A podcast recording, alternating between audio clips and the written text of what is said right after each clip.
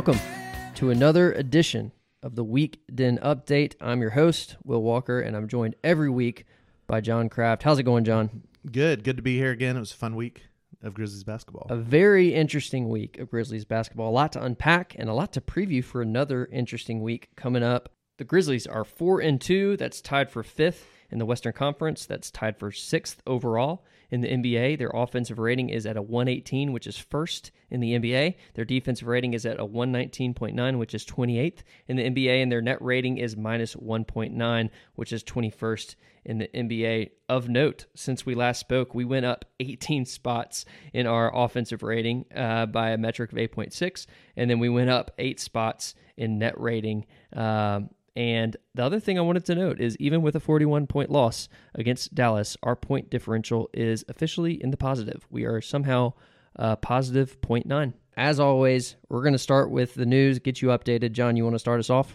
Yeah. So on Wednesday of this week, uh, October 26th, the team announced uh, very sadly that Ziaire Williams was going to miss four to six weeks with patellar tendonitis in his right knee. And so what had been knee soreness for a couple weeks uh, became basically they decided it was tendonitis. They decided to just go ahead and put him on the shelf.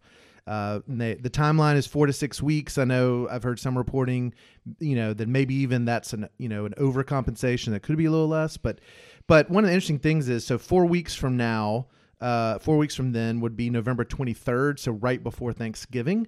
Um, and we have that, uh, what's a very exciting Pelicans home game the day after Thanksgiving on the 25th. Um, six weeks, which is the high um, estimation, uh, would be about November, uh, December 7th which is uh, Thunder at home that night. And I think I think that's a good thing to talk about the four to, the actual four to six weeks because I think people love to just be like I mean and I even did it on our podcast the other night when we were like four to six weeks and I was like well man I hope he's back for Christmas and you could see that if he's not back by Christmas that is a much longer uh, estimated timeline than, than what they've estimated out. So hopefully he's back by December would be the hope. Yeah, and I think the interesting thing here is the overlap between he and Jaren's injury and the probability of Jaren actually returning prior to Ziaire. I have a prediction on the table. We'll see if it comes tr- comes true that Jaren will be back or excuse me, November 9th mm-hmm. at the San Antonio Spurs, which is coming up in like 10 days from when we're recording now, which is kind of crazy. Uh, hopefully that prediction comes comes true. I but love that. I think the other part of it, and by the way, you can listen to our full reactions on our, our last podcast that we released uh, a few days ago because we, we talked about that with actually Brantley and Ty on a live podcast there. And so we'll briefly hit on it like we're doing right now. But the other element here is that uh, Ziaire is. Uh, an, at an important position with the Grizzlies, and I think it's really interesting that the Grizzlies just so happened to draft uh, wings that are about his size and can do some of the uh, similar things that Ziaire can do, and that we have been performing at a level without Ziaire mm-hmm. that you would think we would um, have similar success with him. And so that's right. the one notable thing is despite these injuries, the Grizzlies are still finding success. Yes. And so we'll be we'll be noting that and hopefully it's sooner rather than later, but like you said Craft, this is a type of injury that you you want to be cautious on and you want yeah. to stay conservative, especially with a guy as young as Ziaire Williams.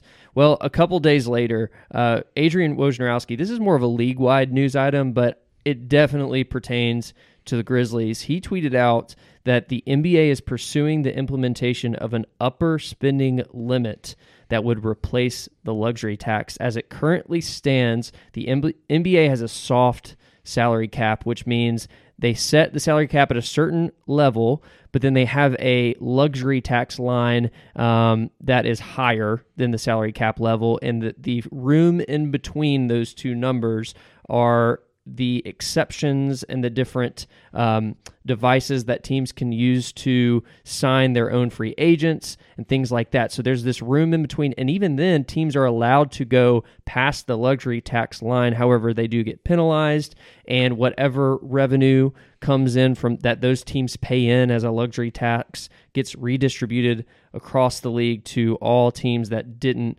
pay in the luxury tax. And in the last few years, We've seen extreme examples of this happening with the Golden State Warriors, with the LA Clippers, with the Brooklyn Nets. Those are kind of the top three right now, uh, which they are going way above what the, I would say, quote unquote, spirit of the law has been with the luxury tax because they can just pay it. And they're trying to, um, retain championship contenders or build championship contenders on for the Clippers and Nets.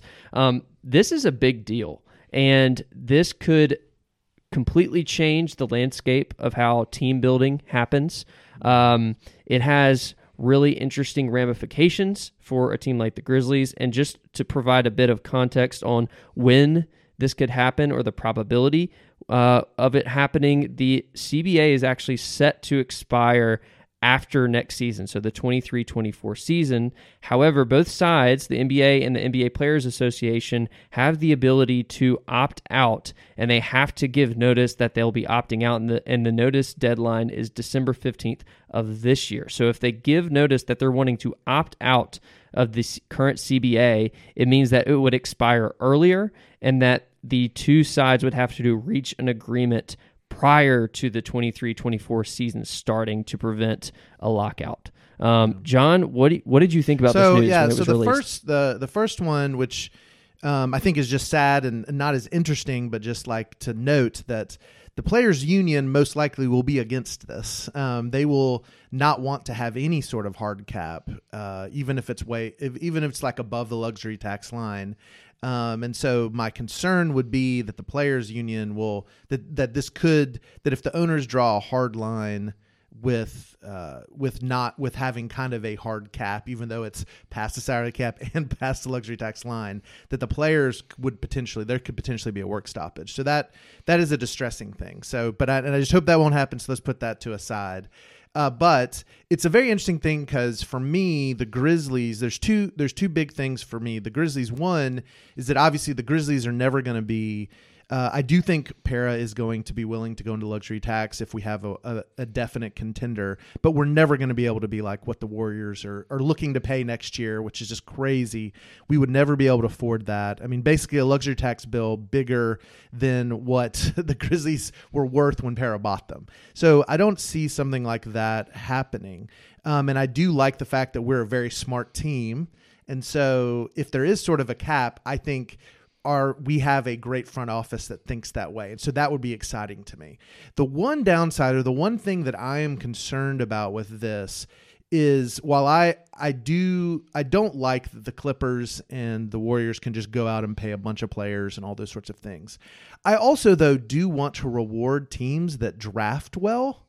And that's one so that's one concern I really have is that the Grizzlies have drafted super well and and part of me is concerned that we might just have to give up some really good draft picks uh, that we have because we've already hit that cap. And maybe that would be better for the league in general, but that's but those are kind of the, you know, sort of random thoughts out there. That one, I think any kind of limits are good for us because the because one, we're a small market team and two, I think our front office is smart and thinks long term well. But I also don't want to see smart teams getting penalized by not being able to retain the players that they've drafted um, or traded when their you know quality was low. Yeah, so. and I think um, one thing that will be telling about this is how the Clippers and Nets end up faring both this year and next because they are two of the teams deep into this luxury tax. And if you look at where they're standing right now, a few games into the season, right. they're not having success. Obviously, the Golden State Warriors are the exception. But when you look back at their history, you can see that they drafted Steph Curry, they drafted Draymond Green, they drafted Klay Thompson. So in a way, right. they have been building the core that they drafted, and so it feels less yes. uh, icky, yeah, if you will. Well, and and I and I think and we'll and this maybe this could be a good segue to the to to uh, one of our future topics. But I do think that the main the main thing that I'm upset with with the Warriors is was their ability to get Kevin Durant, right? Because the cap exploded that one year, and and other than that, you know, which allowed them to eventually get Wiggins. Uh, but uh, but I actually, you know, I, I, I, I feel like I have less issue with the Warriors, and I think a lot of teams complaining about the Warriors. I'm kind of like, well, draft people better, Right. Uh, but I understand the Clippers and the and the and the Nets, um, and especially just Clippers feel like they can just buy all these free agents, and it gets kind of annoying. Yeah, and I think the overreaction. I don't. My point is, I don't want the NBA to overcorrect to a few years that are, I think, going to prove to be outliers, and especially. Maybe this is a negotiating tool right now mm-hmm. to say, let's anchor the discussion way, you know, down here so that we can find a resolution in between. And I think the resolution could be to maybe just increase what the luxury tax penalties are. Are, And yeah. so you keep the soft cap, you keep the rewards for the teams that are smart, but at the same time, and, and the other element that I read about here is the NBA will have to find a way to replace all of this extra revenue that they distribute among the teams that don't pay the Right. tax. And so, how are they going to replace it? Right. Um, because it's a lot if you look at the bills that are due this year. But yeah, it'll be super interesting. You want to move into our, our Yeah. cap smoothing? I Yeah, yeah. So yeah, why don't we go and say that? So one of the other things they're thinking of doing that is cap smoothing uh, once the TV rights are renewed after the 24-25 season. And so, I mean, one of the interesting things if you look at the way the Grizzlies have been doing it, and I think other smart teams, you'll find that I think the Grizzlies are uh, navigating the fact that oh there might be a ton of cap space coming in 25 and i even think they're navigating it so that if there's a huge increase they would be ready to pounce on a kevin durant type free agent. So this is where i get into our front office is smart. In some ways i don't like if they change it because i think our front office is kind of thinking ahead in these ways uh, but obviously but as a fan of the game i, I really think that uh, that the the game was in a great place and the Kevin Durant going to the Warriors I think really hurt the league for 2 or 3 years. It didn't hurt the ratings in the NBA finals, but I think it really hurt regular season and early playoff ratings and and it made the, you know and we're seeing the parity we see in the league right now makes the interest so much greater.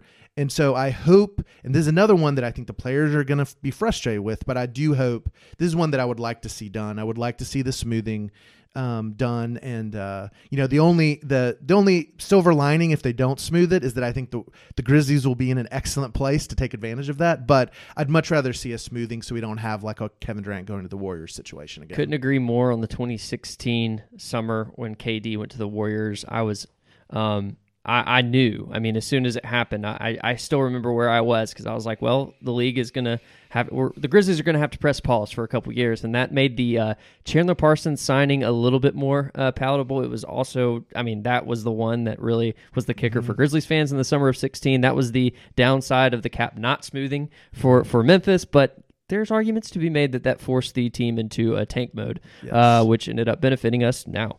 Uh, so a couple other priorities. Uh, the um league wants to find mechanisms mechanisms to incentivize the top players to participate in more regular season games. That one is tough. Like I don't know what you're going to have to do uh, to get these players. I know they have the midseason tournament, which they're really trying to tout as maybe an option there to give some sort of uh, reward for that midseason tournament. I, I could see the only thing um, maybe motivating uh, players for that is something uh, monetary as a reward, but at the same time. I think a lot of the smart teams are still going to operate as they've been operating and prioritize the playoffs. And then what was the last one, John? That they Oh had on? yeah, and then uh, and yeah, and definitely want to talk about that Oh, one yeah, more for another sure. time. We'll come back. Yeah, some some other time. Um, we have less stuff to cover, but uh, the other the final one was allowing high schoolers to enter the NBA draft, and that one gets talked about all the time. Um, you know, and then also require that all medical info is available to all teams. Um, you know that one I, I'm mixed on that one as well. Um, that's another one where I actually, you know, because of how our front office is drafted, like I think allowing high schoolers in the inter- NBA draft puts us at an extreme benefit because I think that means a lot of bad teams drafting uh, guys on upside, and then the Grizzlies, who are going to be good for the next few years, drafting I think really good players, uh, and maybe having some really good players drop to us uh, in later first rounds, late and later in the first round. Uh, but uh, you know, but as an NBA fan, this is another one. This might be you know a controversial opinion. Again, these are the kind of things maybe you know. Uh, you know, off season or when it's less busy, we can really get into some fun discussions on. But but I actually think uh, the letting making uh, players uh, wait a while to come to the NBA draft is better for marketing and better for teams uh, in some ways. And so I think while you know, while uh, in like kind of fairness terms, letting somebody who can play in the NBA or who who a team would draft get drafted, but I do think that like you look at something like Zion playing a year at Duke, um, you know, Ja Morant playing two years and blowing up kind of a little bit in the second year, how much that helps marketing the NBA, um, and and even just even this year with all the you know all the all of uh, Victor's games going to be streamed on on NBA League Pass, things like that. I just think there's a it, it allows people to get marketed more um, when when people know you know the players. Yeah, there also have been millions of dollars invested into Overtime Elite and G League Ignite, which are two programs that basically act as a college replacement right. for the one year that players are required to get under mm-hmm. their belt or, you know, until they turn 19 and are eligible. And I think it's interesting. I, I think one positive would be that um, part of this high schooler uh, entry into the league would also be that the agents are required to send medical info to all teams instead of picking the ones that they send yes. the information to. So that's the element that I think could uh, very well. Yeah, and as a through. small market team, I really would like that. Hundred percent. Well, it's going to be interesting. We'll definitely be monitoring, but that was a huge update uh, over the last week. John, should we get into some games? We had yeah. the Brooklyn win, we had the Sacramento win, and we had the Utah loss last night. You want to start with uh, Brooklyn? Yeah. So the the Brooklyn uh, Brooklyn game, uh, we ended up uh, in a very high scoring affair. Uh, we defeated the Nets 134 124 in regulation. Uh, so a lot of points to score in regulation. I hope you hammered the over. And although actually, I think the over the over also actually, hit in Sacramento, hit, so two for two. Yeah, two for two. Um, so all that said, uh, this this was special to me because this was my first uh, time in the forum to see a live game this season. I didn't get to go to any preseason games or the home opener, so I was very excited to, to be there. Um, and the biggest thing that I, you know, that just stuck out to me, it was just an opportunity to see what I think, and and it's interesting that we can say this now. I think probably four, uh, maybe four of the top five or six offensive players in the league right now.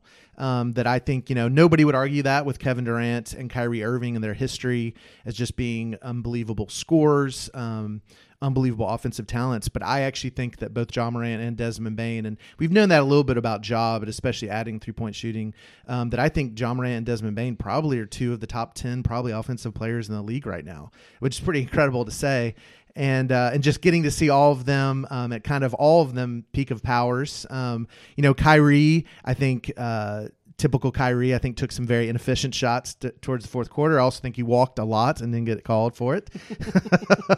but uh, but it was just a super entertaining game. Uh, kind of went back and forth, and uh, just really enjoyed uh, seeing it. And we also got you know uh, got a got a interesting Dillon game where super inefficient from the field, but but really bothered. Got got a got a technical. KD got a technical. Had a lot of words. So all those things. It was it was just a really fun game. Really high level uh, you know, ba- regular season basketball game. And I feel like it's one of those games that at the end of the year we'll look back and remember. Yeah, I think right now it's the game of the year so far. It does, doesn't have a lot of competition, but I think it'd be interesting for us to maybe track, you know, what we believe to be kind of the, the quote unquote game of the year. And that's that's on the, the top of the podium right now. I think that um, I was watching very intently uh, for one of my preseason predictions, which was that Bane would uh, hit 40 in the first 10 games of the season. I mean, 38, he was sitting right there. He had an, a wide open three there at yes. the end that barely missed and I I was a little disappointed, but at the same time, you know, I understood. I mean, can we round up, guys? Can we can we be yes. honest here? Does 38 really not make it? You know, it's uh, so close I to was, 40. I almost texted you like three times, didn't want to jinx you, but Brantley did that for you. So. He did, he did. Um, thanks a lot, Brantley, if you're listening. Um, so Bane did have his breakout performance. We it was so funny because if you follow us on social media, which I encourage you to do, we posted a clip from our weekend update that was basically us both voicing concern mm-hmm. for where Bane was. I think the point of the clip was really his health, and right. I think that I'm still going to be watching Bane because back injuries have this funny way of reappearing when you least expect right. them to. And so I'm not saying that Bane is 100% healthy. I'm not ready to, to completely dive in and say he's back to normal. However, the proof is in the pudding. Bane in the last three games has gone over 30. It's Yeah. been his um, highest scoring three game span of his career so far. And uh, I actually wanted to share one stat because I, I do feel like, despite everything else that went on in the game, to me, the story was Bane. And I was I was doing some research on, on his performance so far this season in comparison to the last few years. His assist percentage is 22.6%, which means what percentage of his uh, of of teammates uh, baskets when he passes them does he assist on and it does count counts as an assist. He's 92nd percentile in the league. His first 2 years were 10.5% and 13.6%. And so I just want to say like he is not only taking a, a, a step up in terms of scoring, but he's looking for teammates and he's getting them in positions uh, to score. He's also sixth in the league in points per possession when he is the pick and roll ball handler. Pick and roll has been the one area where I've noticed, especially with Brandon Clarke, where both, I mean, he the scouting report is out on Bane. You can't give him any openings. So if he has the ball in his hands, he gets a pick and roll, goes around, and any drop coverage, he's going to pull up. So you're seeing two guys blitz, and he's he has the pre- presence of mind and he has his head up to look for the roller. And if it's Brandon Clarke, you know you're going to have a pretty con- good conversion rate on if Brandon is by the basket and has a little bit of an opening, which I think speaks to that assist percentage being so mm-hmm. far up. But I'm so so just surprised in the best way to see his distribution also take a step up with his scoring. Yeah. So and and like I think what's great is you see first, you know, his first year getting some minutes. The shot is amazing. Uh, you know, people making fun of how hard he dribbles to summer league, uh, starting to you know run pick and roll more, and, and obviously, la- you know, summer league two years ago than last year. That great improvement he made, um, handling the ball a little bit more, taking to the basket, not just a three point shooter. To this year now being taking that playmaking step. And and again, you know, and, and we'll get to the Jazz game. You know, you saw him definitely turn the ball over, uh, get it stolen a couple times, uh, make make a couple bad passes there late. But that is this is the development you want to see over the long term because that you know the errors he made yesterday, and we'll talk about the Jazz game in a second here. Uh, you know that's the development we're seeing though. And that and shows you one he still has even more room to improve because that assist percentage can go up with the turnover percentage begin to go down. But uh, but it's very exciting just to see both his development um, and then you know kind of our front office coaching culture of like we develop we develop players the ones that are awesome like Bane the ones that you know might don't have that kind of talent uh, like Konchar but we're developing players and adding things to their games each season they're with us it's super exciting Yeah, one clarification. Assist percentage uh, is the percentage of teammates made shots that the player assisted on. I feel like I butchered that a little bit because it's kind of an interesting stat. Yeah. Um, but the other thing I wanted to mention is Chris Harrington wrote an article after the game, and he was also on uh, Calkins radio show, which he's on every every day, every weekday, and he had charted the uh, Brooklyn Nets and the Grizzlies team arcs since 2019 because 2019 was the year that we drafted Ja. It was his rookie year. 2019 was the year that the Nets signed both KD and Kyrie, where you know they were going all in for win now. It was championship or bust. The Grizzlies theoretically were going for a rebuild, and yet if you look across those three seasons, the Grizzlies have a higher win total. They've had more success. Um, Nets and Grizzlies both, uh, and as far as playoff advancement, have both made it to the second round. So you're seeing almost exact same success, and yet two different timelines. We thought we thought at the time. yeah and and by the way they haven't beaten us in that time either we've Correct. beaten them in every head to head so yeah. Correct. And the the Ja Morant 33 footer to uh, ice the game was just, Yes. I mean, a, a beautiful sight. And then now Ja's trick to basically, you know, take the ball up the floor without touching it, have his teammate Right. roll it. It's become. I'm scared it's going to become mainstream. It's been Ja's trick that we've gotten to enjoy Mm-hmm. for a few seasons now, and um, it's become. It's pretty much going viral with the whole Ben Simmons foul out situation. So I'm kind of bummed about that because I felt like that was Ja's trick, and then more people are going to start doing it. But it's just another way that the Grizzlies are just smarter. Right. Yeah. So that one, um, I, I say that would be a play of the year. The uh, the the jaw recall from three years ago, getting fouled out, and you can see that if you look on Twitter, and I think Herrington and then several others have written good stuff on that. But then, uh, and then also the um, in in in Ja making highlight plays when when players throw them not the greatest lob passes. Uh, Tyus throwing a pass that wasn't the greatest, Ja catching with his left hand and somehow uh, still dunking it. Um, that was that's that's early leader for one of my favorite highlights of the year too. Hundred percent. Let's move on to the Sacramento Yes. game. Uh, notably, did not have John Konchar. It's the second time this year when a player has been listed as questionable and they've been inactive. So that's one another data point to note that we we can't just assume questionable means active anymore. Um, and I basically the note I have down the headline is this was just a professional win. Uh, I was going into the game not very optimistic because we always drop one early in Sacramento, and we won every single quarter mm-hmm. by three to four points. And the Kings tried to run. I mean, that was an up and down game. And notably, to me, I mentioned them a few minutes ago, but Desmond Bane, Brandon Clarke mm-hmm. were the two that shined because in the bench minutes, when we had, we were teetering a little bit, you could feel the momentum, you could feel the crowd actually getting into it in Sacramento, really hoping for their first win of the season. And yet, Bane and BC's hustle um, won out in those bench minutes. That was the main thing that I saw. Yeah, and then and and the kind of the secondary note, which we would find out, is that that Ja seemed a little less than you know. I was trying to figure out if Ja knew Bane had it and knew they kind of had this team like this was kind of definitely that like we know we're going to win this game. Uh, and and but then you started to see some shots of the sidelines and started to hear on Twitter some rumors of Ja not feeling well and leaving the bench a couple times to go to locker room. Um, and so that also in a sense you know I don't know if it was the Ja flu game the Ja pre flu game who knows what it is uh, but but it was the first sort of kind of uh, very human Ja, you know, normal performance by him. But it was still, but it was interesting because he did he came out very strong, scored most of his points in the first quarter, uh, really attacking the basket, and then just kind of laid back for the rest of the game. Um, but it's funny here, my notes. I also have professional wins, so we were on the same page there. And yeah, basically what I would say is this felt like the first normal Grizzlies game of the season, kind of last year when we went through, we were just winning seemingly every game, um, going on these long streaks where we just would go in and we just would be s- slightly better than a team in every department and then just win by double digits. And that's kind of what it felt like the Kings game. Yeah, and I actually after this game, and I, I wanted a little bit more data, and so I waited until after the Utah game because I knew we would be recording today after that. But I wanted to chart out uh, rookie minutes because to me, I mean, Jake Laravia had the uh, the post game interview. He had kind of his own mini breakout. He shot really well, and then Roddy. Uh, we'll get to it in the Utah game, but Roddy actually looks like. He, there's signs of life there. But as far as the rookie minutes, it, it mirrored. So I'm, I looked up the total minutes played uh, by rookies across the league. What are the top five teams in total minutes played for the rookies? If you remember in the preseason, there was this really interesting stat that went up. I believe it was during the Orlando game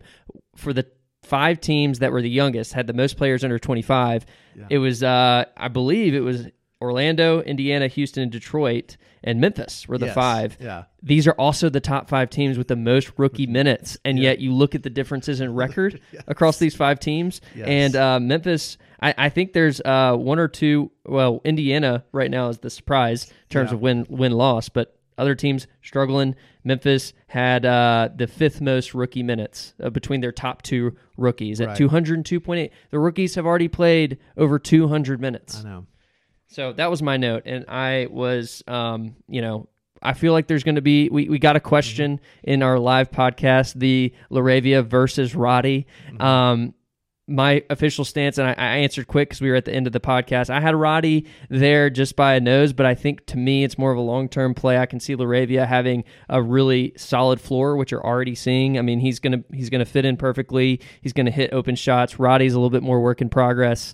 Um, he's got to learn the NBA game, but to me, he has a little bit more athleticism potential to backfill if we end up losing Dillon down the line. But at the same time, can we just agree to have have nice things? We don't have to choose one. No, let's just both- they're, both. They're both they um they both have had their moments, and and hopefully you know hopefully we'll get some health soon. That we don't we're not relying on them to like have these consistently good games. We just need a good game from them every now and then, or some good moments. And and obviously this was the Laravia game. Um, came out and uh, played really well, nine rebounds, which is really great to see. And uh, just looked like he belonged out there. Um, it was really, a really good game by Laravia. Fun walk off interview too. Anything else from Sacramento, or do you want to move No, on to Utah? Yeah, let's move on to let's move on to Utah.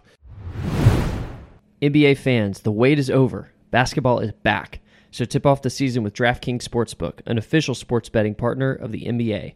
New customers can make any $5 NBA moneyline bet. and get $200 in free bets if your team wins. Check this out. In addition to the usual bets, everyone can boost their winnings up to 100% with DraftKings stepped up same game parlays. Go to the DraftKings Sportsbook app, opt in, and place a stepped up same game parlay today. With payouts bigger than ever, DraftKings Sportsbook is where I go to bet on the NBA. Download the DraftKings Sportsbook app now. Use promo code TBPN. Make any $5 bet this week and get $200 in free bets if your team wins. Only at DraftKings Sportsbook with promo code TBPN. Utah, the Utah game. Um, so last night, uh, so we're fresh off this, and we fall uh, to the Jazz um, in Utah, 124, 123. Interestingly enough, we're going to play them again here going for uh, coming up tomorrow. Uh, but it was a one point loss. Uh, very sad. It's one of those, you know, it's it was definitely um, the very much the definition of a coin flip game, a clutch game. You know, it was close back and forth.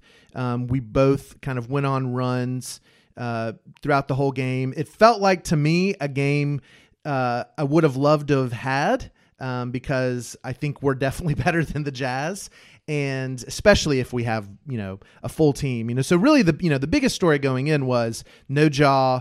Uh, no, uh, going along with no Ziaire, no Jaren, and then we've also found out that no LaRavia, so we don't even get him coming off of his best game as a Grizzly, and so we knew already we're going to be, you know, up against it. This is probably going to be a lot of Kennedy Chandler minutes. What is that going to be like? And and so it was definitely one of those games where I felt like uh, honestly, some rookie moments in the first half, especially, and then a little bit in the second half, probably cost us the game. Um, I would also say that, like I said, uh, Bane definitely had three or four turnovers that led to points on the other side, being more of a primary ball handler. And this is one of those losses where I'm sad to lose it. It would have been great. It was a night when a lot of other of kind of our peers lost also to bad teams. And so it would have been a great win to get. But I think for the long term, this was it was a good to see us perform without some of our stars, ask a little bit more of some people. And and I thought for the most part they did well. And and the mistakes that happened, like I don't see them as being uh, defining the player, more just this is what you have to go through to improve. Yeah, I had a few notes from the game. Uh, notably, Utah had a shot variance, uh, positive shot variance game. They took 43 uh, threes and shot 42%. I don't think that's going to happen often with those that were uh, playing uh, on their side. Lauri Markkanen and uh, Kelly Olynyk were just otherworldly for what you would expect from them. I thought, notably from our end, uh, two things. Number one, I felt like this was actually an important game for Tyus Jones. He's been in a little bit of a mm-hmm. slump mm-hmm. to start, and I felt like this was a get right game. He had plenty of minutes. He started um, and he shot 10 for 15. So I thought right. Tyus was big offensively. I mm-hmm. felt like he needed to get in a rhythm in the season. The other thing is, I have officially created our Dillon Brooks plus minus tracker. And so three games into the season, uh, Dillon Brooks was plus seven in the Brooklyn, Brooklyn game, despite shooting pretty poorly. Um, I think that was a product of playing with alongside uh, John and Bane a little bit. Uh, in Sacramento, he was minus seven, so he he was sitting right at even um, going into the Utah game. Plus nine. Plus and Utah nine. scored yeah. 30. He hit a big shot down the stretch. Of right. course, when Dillon hits a big shot at the very end, my first thought is, okay, uh, the basketball gods now are going to just cause something bad to happen. Uh, Dillon tried; he had a turnover there at the very end of the game. It wasn't his fault though. It was such a weird ending to such a yeah. weird game. Um, go back and watch that sequence. The refs could have called like three different things that they didn't call, and somehow we ended up with the ball. Unfortunate timeout called in transition. It looked like we could have had an opportunity there right. to score. Jenkins, of course, it's it's one of those things where you just kind of uh, yeah. the game situation tells you to call a timeout, but at the same time, you wish like well, one more. Part segment. of it is, I mean, and I think that's like one of those things where one, yeah, it's like we have people who aren't used to having the ball, and so they didn't call timeout, but tried to advance it, and then we have, you know, again, as great as Jenkins is, he's still kind of a, I think, a younger coach with these kind of game situations. And yeah, I mean, because even then, the, the worst part is we were advancing it. And even if we got across half court and it and then called a timeout, we would have had like two seconds left and then been at half court. But instead, we have the awkward three point four you know three quarter court away. I also so. want to start. I don't know if any listeners have have the time, but I want to go back and see in these like really late game situations how many times if Bane's the one who's who has the play drawn up for him, how many times he's slipped. I feel like Bane actually slips a whole bunch when it, it's it's time to try to get up a, a, look. And honestly, in a situation like this, for all um, you know, the hate that Dillon Brooks gets offensively, mm-hmm. which much of it is warranted. In a situation like that, you want a guy who's six seven and can kind of create right. what would be normally in the course of a game considered a bad shot, but in that scenario, it's a shot you have to take because you don't have time yeah. uh, anywhere else. So I was actually, you know, had high hopes, and Dillon did hit a three to keep us in it. Um, right. I do hope that we can pull out a win here against Utah because I don't like playing them twice in a row at the very beginning of the season when they still have all their players. Right. Because this is going to be an entirely different looking team as we move forward to the back half of the no, season. It, well, yeah, I feel like we're we've kind of been disadvantaged with that. Um, one one other note on Dillon, you know, which is again it's a small thing, but I did I did like the fact that he took less shots than Bane because that is you know a lot of people think that Ja keeps him disciplined with that, but but I like that that Dillon, I'm always taking less shots than Ja and Bane. Don't mind him taking more with Ja out. Um, and so I like seeing that. That even though he was on and he was shooting well, Bane still had more shots than him. So I really liked that. Uh, the other thing that was just a weird part of the game, which I, I guess we can watch going forward, was the large amount of offensive call offensive foul calls on screens that we got, especially in the first half, which I think is another thing. One, it, had you know on an already depleted bench, we had to play even more rookies, more minutes, and bring Tillman in, who's been out of the rotation. He and I thought he played fine, but uh, but just the fact that uh, Brandon Clarke was called for two offensive fouls on screen, Steven Adams three uh, that like as Adams as, said a lot. At, yeah, and that and it's a little concerning because that is one of the things that makes Steven Adams so great is how good of screens he sets and the amount of screen assists he gets. And I, I was a little, I'm hoping that's kind of a weird one off with those refs. And because of the little bit of, um, a little bit of kind of a kerfuffle fight that happened early on that, that refs were watching that and trying to tone things down because Steve Adams threw one really hard screen at Vanderbilt, uh, knocked him down. And so I wonder if that's what it was, but it's, it's not good for the way we run our offense if offensive fouls start getting called a lot more on screens because we like to set high screen, high ball screens a lot. So that was the other thing. But besides that, yeah, I'm hoping that you know it'll be interesting. I think honestly, I mean, it's sad to say, I think the sort of looking forward, the hope is just I don't know is when when Ja feels better and when we get him back. So exactly, no Ja, it's a completely different team. Yeah. And um, yeah, and I feel like Konchar also, while he was questionable and he was active tonight, I, I, kind of wonder if we'd had more of our players if he would have played because he only put up two shots in like 28 minutes, I think um, and just did not look to shoot at all. Yeah, that doesn't track with what we've seen so far yeah. this season at yeah. all. All right, so we have a very special segment that we're gonna that we're gonna zoom through here. It's called Trick or Treat. Um, we are recording here the night before Halloween, and so we thought that we'd take uh, the uh, that the themed approach to a segment and basically give you uh, one thing or two things Grizzlies related, two things NBA related. One of them being a treat, one of them being a trick. Meaning, uh, what have we seen that we think is going to continue positive trends? Mm-hmm. Things we like. Trick meaning, yeah, maybe don't believe your eyes. Mm-hmm uh, so I'll start real quick with the Grizzlies related. Um, to me, the trick, I'll start with the trick, is that the Grizzlies are still at the very bottom in defensive rating. We have been missing our anchor in Jaren Jackson. We have only had Dillon Brooks for half the season so far through six games. And Ziaire Williams, who was coming on defensively uh, at the end of last season specifically, and also is just a, a big body, large wingspan mm-hmm. out there. Um, three of your best defenders you've missed yeah. for the entire season. Um, and I just think that's to me a trick. I, I don't believe your eyes. Uh, right. This can only go up. Uh, but I think it will go up. Yes, I think I think we I think a, a couple things to note also. I mean, I, I, mean I do worry because I I don't um you know I mean Jaren's awesome, and I, hopefully this is the kind of stuff that's showing people just how amazing Jaren is. Even when you're looking at his three point percentage and people watch just the offensive side of the floor, how great he is defensively. But I'm hoping that I would like to see us start to even if before Jaren gets back, us improve defensively. I'll also say that we've played a surprising amount of kind of the lower turnover teams like a Dallas. Uh, you know, like like actually a Jazz team last night, teams that that tend to take care of the ball well. Um, and and then a Knicks team who likes to kind of be a little more half court as well and take care of the ball. So I'm hoping that as the turnover percentage gets a little better, also that that our defense will improve. But um, but yeah, definitely, and and actually that gets to a couple of mine if you if you want to segue. Uh, but uh, so one of my um, one of one of my going along with that one of my tricks also since we'll start negative um, is is I am selling our defensive rebounding rate, which is mm. one of the reasons why I think that our defense is so bad. Uh, if you um, and defensive rebounding rate is basically just a way of of measuring uh, your defensive rebounding with take into effect the shots missed. And so, and so that's really, I think, the best way to look at if you're a good rebounding team or not. And uh, we are presently 27th in defensive re- uh, rebounding rate out of 30 teams, which is really bad. Um, and looking back the last couple years, we have been 13, 12 in that range. And I think, uh, and I think that is a major reason, one of the major reasons why uh, we do have such a low defensive uh, rating, like you talked about. And I do think that one of them is the people we're missing.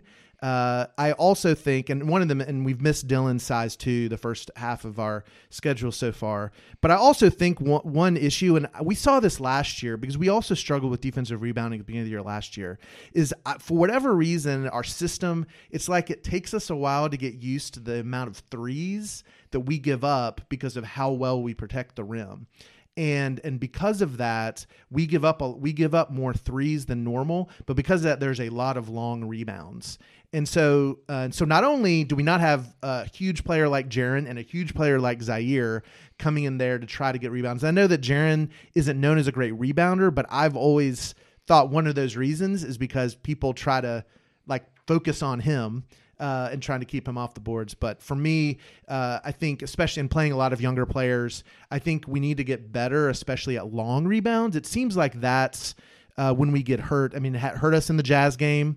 Um, it hurt us in the Mavs game. Was long threes and then us not getting the rebound. And then you know when teams get an offensive rebound, it's usually very easy to find a wide open three or an easy bucket. So yeah, and in the first half of Houston as well, notably as well. I just remember them having a lot of long rebounds that we missed. Um, okay, as far as Grizzlies go, treat. Um, above average three point percentage. I think that I alluded to this in our live podcast uh, a few days ago, but I, I do think that being in the top 10 of the league in terms of three point percentage is realistic uh, right now. We're actually in the top three uh, right now. And I think that is something that has to do with our changing personnel, mm-hmm. um, specifically at the four. I think Aldama being there rather than, let's say, a Kyle um, or a BC is huge right. because we have somebody in the corner that Ja Morant, when he has so much attention, when he drives the paint, can kick out to and reasonably hit a three. I think also seeing more efficient players like Desmond Bane and John Konchar up their usage in terms of three point yep. attempts. I think you're going to see a team that finally is what Taylor Jenkins wants, right. in that the take a lot of threes and they hit a reasonable amount. Yeah, and I and I think uh, your kind of case for I'm, I'm going to back your your treat as far as because I think like both Roddy and LaRavia sh- can shoot better than they've shown so far, and I really do think while Ja's not going to shoot 60 percent from three, I do think that it's very obvious that he is going to shoot. I think definitely above 35 percent from three. It looks good. And so I just see that definitely being the case. I agree. And then that goes right along with my my treat for the Grizzlies, which is that the Grizzlies are number 1 in offense right now. So according to Cleaning the Glass, they are number 1 in offense. And uh, and I want to buy the fact that I think uh, that we I think we will be an elite offense, a top five, and I actually think we could be, which is a crazy thing to say if you've been a Grizzlies fan for a long time in our core four years. I actually think we have a legitimate possibility of being the number one offense um, in the NBA this year. Yeah, and I also to to back that up, it has not only come from transition. I mean, because a lot right. of transition opportunities yes. come from your defensive rebounding rate, right. things like that we are playing a better half court offense, which I think is key. Yes. Because we also know we can play transition if we right. get the steals, if we get the right. turnovers. Um, yeah, I mean the the fact of the matter is we're the number one offense now playing bad defense. And in theory, when we get our team back and as we get just teams tend to get better defensively as the season prolongs. That means that we are playing more and more against either teams running back or teams not set up in the half court. And so, if in theory our offense should get even better than it is right now, and we're already number one, which is pretty crazy to think about. All right, let's go quickly through our Yes. NBA tr- trick or treats. I'll start the trick. The Atlanta Hawks right now are third in the Eastern Conference in terms of record. Um, they have the 30th ranked strength of schedule thus far. Their wins have come against Houston, Orlando, and two against Detroit. And they have two losses, one against Milwaukee and one against a Charlotte team, which we're going to talk about here in a second, which is just a really weird team, hard to figure out. Um, do not buy the Hawks being third place in the Eastern Conference. Let them play out a little bit more of their schedule and see what happens. They have some tough matchups coming up. Uh, so that's my trick. For Okay, and I and I and I I'm also uh, wary of the Hawks. I did prick, pick them preseason to be not a playing team, but actual legitimate playoff team. So I do think in some ways they're doing what I thought, which would be that they. Um, because if they didn't have the injuries they had last year, they would beat up on all the bad teams. So I still feel that way, but I would like to see them uh, watching a little bit of the Bucks game. I'd like to see them start beating some good uh, contending type teams before I really buy into them. yeah, as well. and I still think they could. They have the ceiling to be a top six. I just think they're going to be Yeah. closer to six than then Three, then two, one. Yeah. Yeah. No, I see that. Um, and then along with that, uh, we'll stay in the East. Um, I am uh, my treat is that uh, is the Bucks as the favorites. Uh, I still feel great about that. They're undefeated, only undefeated team left in the NBA. They look awesome. They still don't even have Middleton back. They're you know the, Jrue's actually missed a couple games. They have not had their full team at all. But like they look like they're great. Brook Lopez looks kind of back, uh, fully back now from his injury that he had last year. Um, and so I am fully just that. That is that to me is the treat. The Bucks look to be the class of the East. I think they have like 105 defensive rating right now, which is after giving up, you know, over 110 points to the Hawks last night. yeah, They do look really good. they look really really good. Um, all right, my treat is uh, this is my this might not be well this is this is in line. The treat is that the Nets and Lakers are one and ten combined, uh, and it goes along with our unders. These were my two highest variance unders that I just wanted to tell the people to hammer.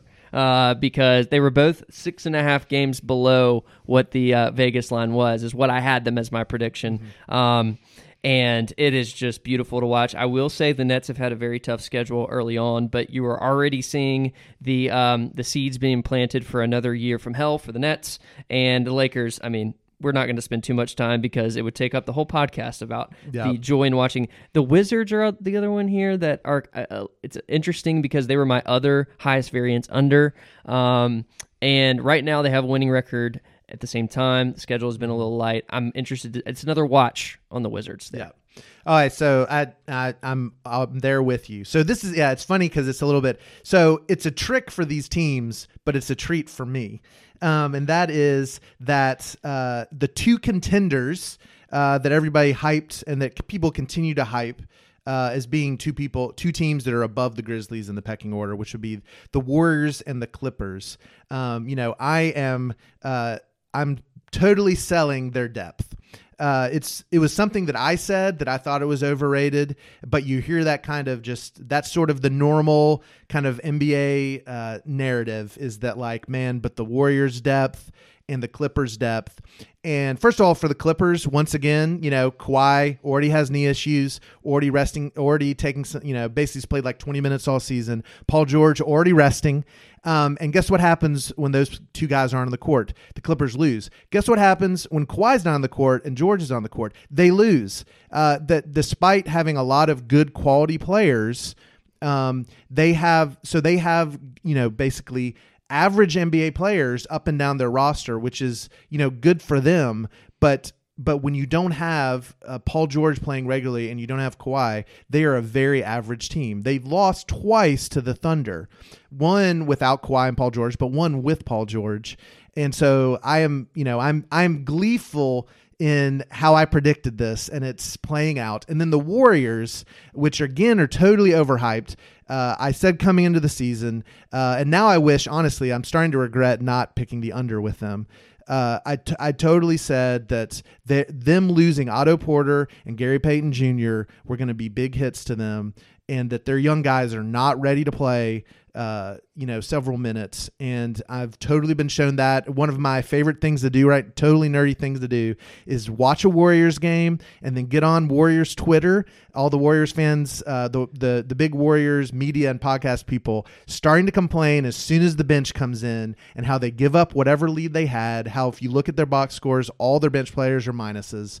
And it happens again and again and again that basically it's their starting five uh, with Looney and then Poole. And everybody else besides that uh, has played terribly so far. Moody is kind of been just a kind of meh normal, um, but but Wiseman, Kuminga, I mean they've been at times unplayable. And last night it was so bad in Charlotte that they basically just benched Kuminga, barely played Wiseman at all, played their core guys, and still lost at the Charlotte Hornets. So anyway, I, I'm going on because I really enjoy this. But all that said is Clippers Warriors depth. Uh, treat for me, trick for them. Two timelines, right? Two timelines, yes. No, that was my, one of my favorite tweets from uh, Warriors Twitter. One of the hosts of the Light Years Pod, he said the Grizzly, I mean the the Warriors have two timelines: the uh, you know the Draymond, Steph, Klay timeline, and the Looney timeline. That's all they have. That's fantastic. yes. So this is one of my favorite tweets. Well, there So- was a trick or treat for you, uh, one time a year segment for sure. Um, all right, let's get into the preview for the next three games. But before that, we have our weekly segment. Yes. Guess who? Guess who? Okay, so this is a guess who, and of course, um, you know the the hint is that it's one of the three teams we're playing. Uh, so what uh, former elite bench player has lowered his usage while also doubling his assists and assist percentage for his career the, the for the first six seven games of this season? Wow. What player has lowered his usage? Um, you know, the hint is this would be somebody who you would never think of as a passer. Um, and he's now doubled his assists, um, his average assists per game, and his assist percentage for his career through through seven games. All right. Um, let me think here. I'm thinking out loud. I'm I'm I'm keying in on Portland and Charlotte because they have two guys that I'm thinking about. Um, one of them, I'm trying to think of the the the high usage guys. I mean, you have Dame in Portland. You have uh, right now Charlotte's. It's weird because LaMelo's out Right. uh, for them, and so I know Hayward's up there. Um, I'm I'm just gonna take the cop out answer. I'm gonna go with Damian Lillard. It's not Damian Lillard. It's not. It's not Damian Lillard. Although he has been passing the ball better um, this year so far. I'll, I'll go ahead and give you the hint that it was actually the team we played last night. No way. Monday. Yes. Is it Collin Sexton? No. Six man of the year. No way. Jordan Clarkson. Jordan Clarkson. Jordan Clarkson. So this is one of the things that interested me after watching the game last night.